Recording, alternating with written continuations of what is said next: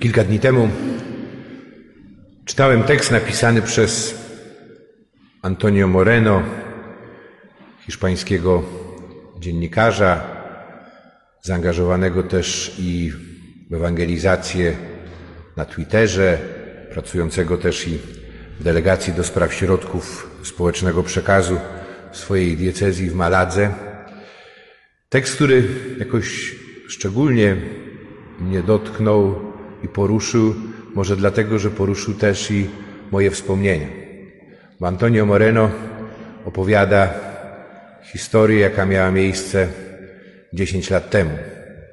21 sierpnia 2011 roku, Światowe Dni Młodzieży w Madrycie, na lotnisku Quatro Vientos pod Madrytem, wigilia, całonocne czuwanie i msza święta z Ojcem Świętym Benedyktem XVI.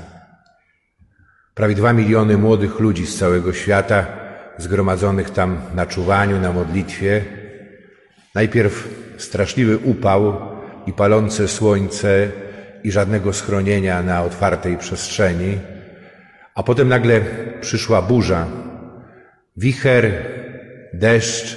Wydawało się, że całe spotkanie, wigilia, czuwanie z Ojcem Świętym będzie musiało zostać zawieszone, a wtedy, tak jak cud, nastała cisza, ustał wiatr, ustał deszcz i wystawienie i adoracja Najświętszego Sakramentu. Na zakończenie papież mówił też, zachęcając i młodych, i starszych do tego, aby w taki sam sposób, jak zmagają się teraz z przeciwnościami, z burzą, z wiatrem, ze słońcem, będą znosić trudy nocy spędzonej pod gołym niebem, w taki sam sposób razem z Chrystusem przezwyciężali wszystkie trudności, które pojawiają się w życiu. I teraz Antonio Moreno, który tam był z grupą ze swojej diecezji, podobnie jak ja tutaj z 2 autobusami, przede wszystkim studentów z naszego województwa, z Bydgoszczy, z Włocławka, też niektórzy z Torunia, byliśmy tam i uczestniczyliśmy w tym naprawdę ważnym wydarzeniu. Kiedy zakończyło się czuwanie z Ojcem Świętym, on mówi, myśląc też i o tym, że zapowiada się następny upalny dzień, poszedł uzupełnić zapasy wody. I idąc tam, natknął się na Ester, dziewczynę ze swojej grupy, ze swojej parafii, która szła ze spuszczoną głową, widać było przygnębiona. I on doskonale znał też i powody jej przygnębienia, bo krótko wcześniej jej rodzice oboje stracili pracę. Ona musiała przerwać studia, pracowała w punkcie przygotowywania hamburgerów na jednej z ulic Malagi. I do tego jeszcze chwilę przed Światowymi Dniami Młodzieży zerwała ze swoim chłopakiem, z narzeczonym, gdzie wszyscy już się spodziewali, myśleli o nich, że to będzie idealne małżeństwo.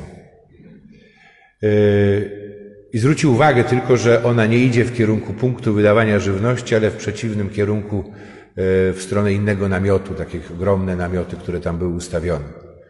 Mówi, spędził ponad godzinę, bo poszedł po wodę, ale spotkał tam niewidzianych od lat kilku przyjaciół, ponad godzinę rozmawiali i kiedy wracał, to spotkał się, natknął na Ester i wyglądała zupełnie inaczej, jakby przemieniona.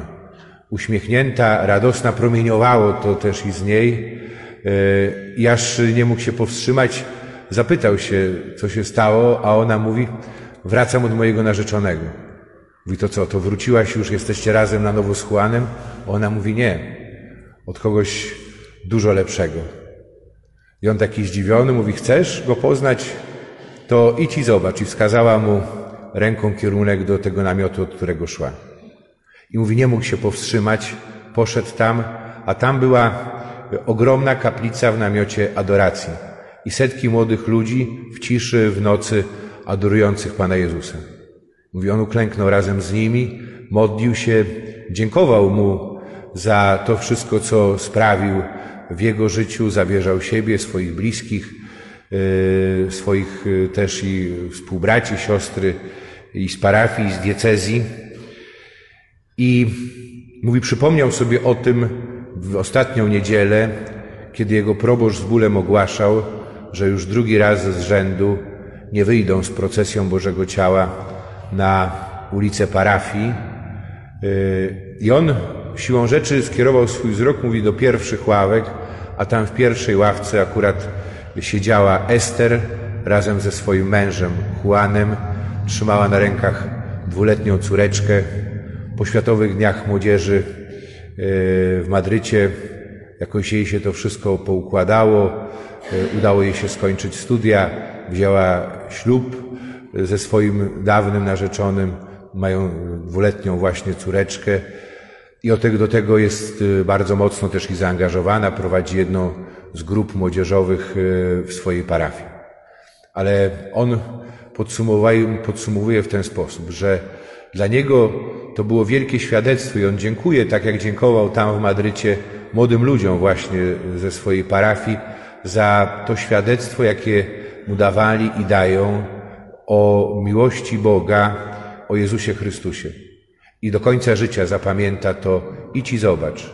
I kiedy tylko potem w jego życiu pojawiały się trudne chwile, trudne momenty, przeżywał życiowe burze, to wiedział, że pierwsze kroki należy skierować nie gdzie indziej, ale do kościoła, klęknąć przed Najświętszym Sakramentem, przed tabernakulum i tu szukać pomocy i szukać umocnienia. I dla nas jest to też i wspaniałe świadectwo tego, co mamy uczynić w trudnym dla nas czasie, wtedy kiedy wielu pyta się, gdzie jest Pan Bóg w trakcie pandemii, w trakcie tych wszystkich niebezpieczeństw, zagrożeń, jakie nas dotykają w naszym bólu, w naszym cierpieniu.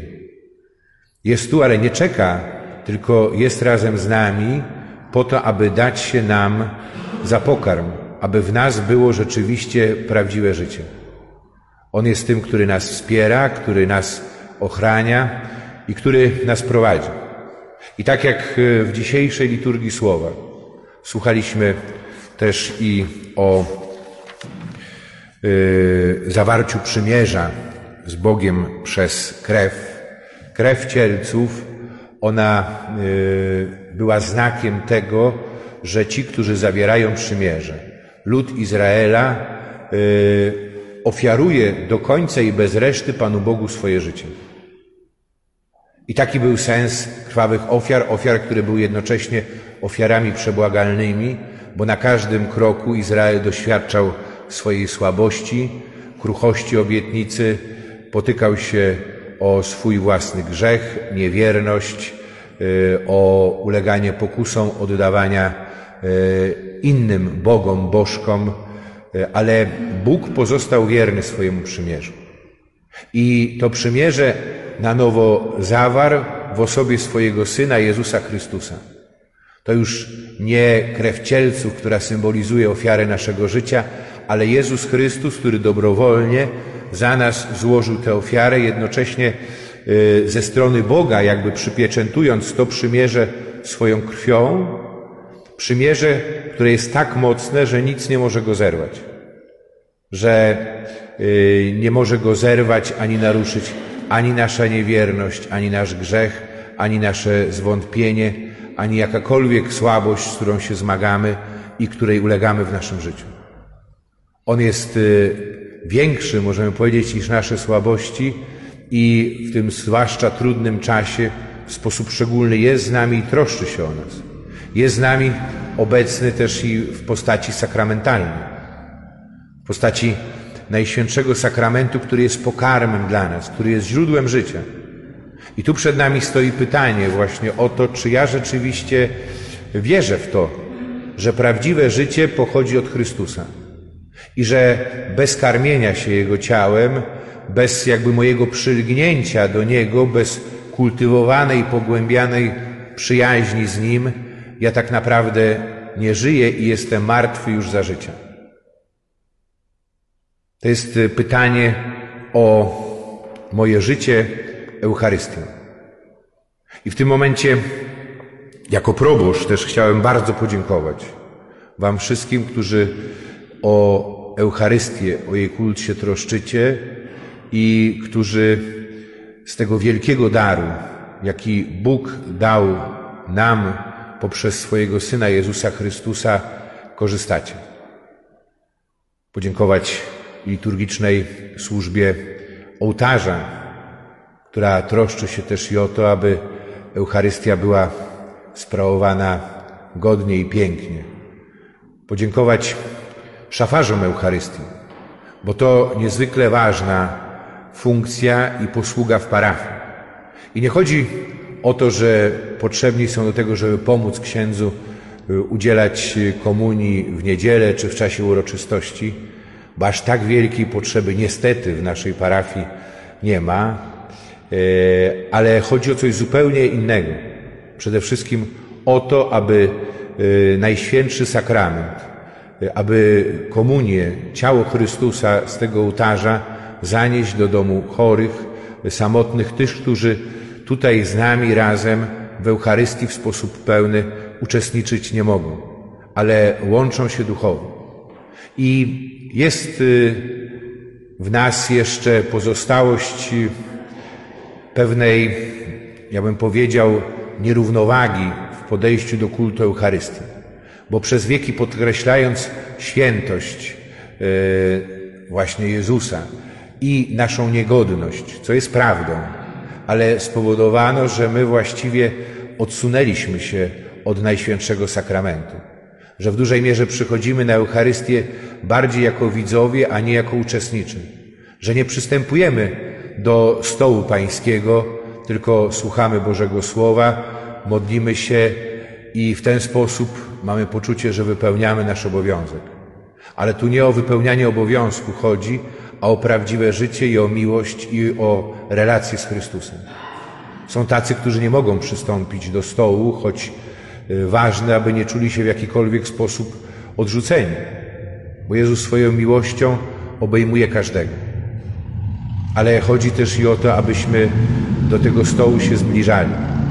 I podobnie jeśli chodzi o osoby chore, do niedawna przecież wielu myślała, że ksiądz do domu przychodzi do chorego tylko wtedy, kiedy już jest ostatni moment, aby przynieść wiatyk, ten sakrament przejścia do wieczności, aby udzielić sakramentu namaszczenia, o którym myślano jako o ostatnim namaszczeniu, wcześniej udzielić rozgrzeszenia czy odpustu i tyle. To na szczęście myślę, że mamy już za sobą i bardzo wiele osób korzysta z tej posługi sakramentalnej w pierwsze piątki czy w okolicy pierwszego piątku miesiąca. I tutaj moje podziękowanie jest skierowane też i do członków rodzin, osób starszych, chorych, które im to umożliwiają i które je wspierają właśnie w tym trudnym czasie i troszczą się o to, co rzeczywiście jest najważniejsze, co nie wyklucza jakichkolwiek innych form oczywiście troski, okazywania miłości, ale co jest źródłem życia i nadziei. I ideał, można by powiedzieć, jest taki, jak to było w pierwszych wiekach chrześcijaństwa, że Eucharystię każdemu, kto nie mógł ze względu na chorobę, na niemożliwość dotarcia do świątyni czy na zgromadzenie braci, niesiono do domu. I to jest funkcja nadzwyczajnych szafarzy Eucharystii. Ja mam wielką nadzieję, że teraz, kiedy modlimy się o to, ustanie ten czas epidemii, oni będą mogli powrócić do wykonywania tej posługi i stąd też i gorąco zachęcam tych, którzy z tego sakramentu rzeczywiście mogą i chcą skorzystać, aby nie wahali się też i po prostu o to poprosić, o to się zatroszczyć. Dziękuję też i asyście, która nie tylko sprawia, że to nasze wyjście z Panem Jezusem poza świątynię ma rzeczywiście taki charakter uroczysty i nadzwyczajny, ale też asyście, która od już jakiegoś czasu co miesiąc organizuje właśnie godzinną adorację Najświętszego Sakramentu w pierwsze czwartki miesiąca, ponieważ dzisiaj akurat jest pierwszy czwartek, Tym razem w czerwcu będziemy ją mieć w sobotę po mszy świętej o godzinie 9:00 i na taką adorację gorąco zapraszam, bo to jest rzecz niezwykle ważna i istotna. Wiele osób mówiło mi też i o tym, że brakuje im tak przedcovidowej. Mieliśmy co tydzień też i wystawienie Najświętszego Sakramentu i półgodzinną taką adorację też i w ciszy, w milczeniu. Myślę, że też będzie dobrze do tego wrócić, aczkolwiek ważne jest to, żeby były osoby, które chcą w ten sposób też i tę swoją więź z Jezusem pogłębiać, pozwalać Mu jakby prześwietlać się i przemieniać. Bo no jest też i tak, że są kościoły, gdzie budowane są na przykład, czy tworzone kaplice adoracji Najświętszego Sakramentu, ale wygląda to tak, że jest wystawiony Pan Jezus w monstrancji za pancerną szybą, ale kaplica jest pusta i nie ma nikogo, kto by trwał tam na modlitwie i adorował Pana Jezusa. To tak naprawdę nie ma sensu. Tu chodzi o to, aby właśnie to było to nasze spotkanie z Panem, a też i w takiej intymności, której czasami nam potrzeba. Można przyjść do kościoła. Niestety, no, żyjemy w takich czasach, w jakich żyjemy. Krata jest zamknięta, ale drzwi kościoła są otwarte, jest wystawiony klęcznik. I zawsze też i można tu przyjść, właśnie zwłaszcza wtedy, kiedy przychodzi nam zmagać się z trudnymi chwilami w naszym życiu. I nie mogę nie wspomnieć, bo to coś niezwykle ważnego i istotnego, o bardzo wielu osobach w naszej wspólnoty, które są zaangażowane w troskę o przygotowanie Kościoła do niedzielnej liturgii, o posprzątanie go, udekorowanie. To jest też i świadectwo, i wyraz naszej wiary. To jest też i wyraz tego, że my rzeczywiście i parafie, i świątynie traktujemy jako nasz wspólny dom, gdzie jesteśmy też współgospodarzami i troszczymy się o to, żeby to nasze niedzielne świętowanie dokonywało się właśnie w jak najlepszych, najbardziej godnych warunkach. I to, w jakim stanie jest nasza świątynia, nasz Kościół, świadczy też i o tej naszej wierze i kulcie Eucharystii i o naszym, tak naprawdę, naszej przynależności do Jezusa i stawianiu Go rzeczywiście na pierwszym miejscu w naszym życiu, bo to o to chodzi. I to jest też i taki znak codzienności. Dziękuję też i wszystkim i strażakom, którzy dzisiaj są reprezentowani. No co prawda w kościele jest tu nasz pan prezes, któremu też i bardzo dziękujemy za wieloletnią troskę, posługę i świadectwo, ale są strażacy też i na zewnątrz, którzy przyszli wziąć udział w procesji i tym wszystkim osobom, aż po dzieci pierwszokomunijne, bo bardzo się cieszę z tego i to jest też i wyraz naszej wiary w to, że Pan Jezus rzeczywiście, On przyszedł, został przyjęty do naszego serca i my teraz razem z Nim chcemy iść przez życie i tej Jego miłości dajemy świadectwo. I może być i tak, a jest bardzo często, że to nie starsi są tymi, którzy właśnie umacniają młodych, tylko na odwrót, tak jak w tej historii o Ester, którą opowiadał Antonio Moreno i która jemu dała świadectwo, jakby wskazała drogę do Jezusa w trudnych sytuacjach i w trudnym czasie. Tak samo dzieci mogą być takim znakiem dla swoich bliskich, dla rodziców. My wszyscy tutaj zgromadzeni w tej jednej wspólnocie dziękujemy Panu za to, że jest z nami, za to, że nieustannie otacza nas swoją miłością, że pragnie dawać nam siebie jako źródło prawdziwego życia. I w tej wspólnocie, składając to dziękczynienie, pamiętając o tych wszystkich, którzy też przecież nas tutaj kiedyś do tej świątyni przyprowadzili, czy do innej, tam gdzie wzrastaliśmy jako dzieci, którzy nas uczyli właśnie tej bliskości, tej intymności z Jezusem, prosimy też i tych, którzy w sposób szczególny są nam zawierzeni, naszej modlitwie, naszej trosce, tych, którzy przyjdą po nas, ale też i którzy razem z nami idą przez życie, a którzy z różnych powodów nie doświadczyli może tej miłości, poddali się rozczarowaniu, czy zniechęceniu, czy szukają życia tam, gdzie tak naprawdę go nie ma, nie znając prawdziwego Jezusa. Niech ta nasza wspólna celebracja sprawi, że będziemy wracać do naszych domów, a wcześniej wyjdziemy tu przed Kościół w uroczystej procesji właśnie przemienieni i promieniujący tym doświadczeniem miłości Boga, Boga, który nie odwraca się od nikogo i który daje się każdemu w ofierze miłości i pragnie dla każdego prawdziwego życia. Amen.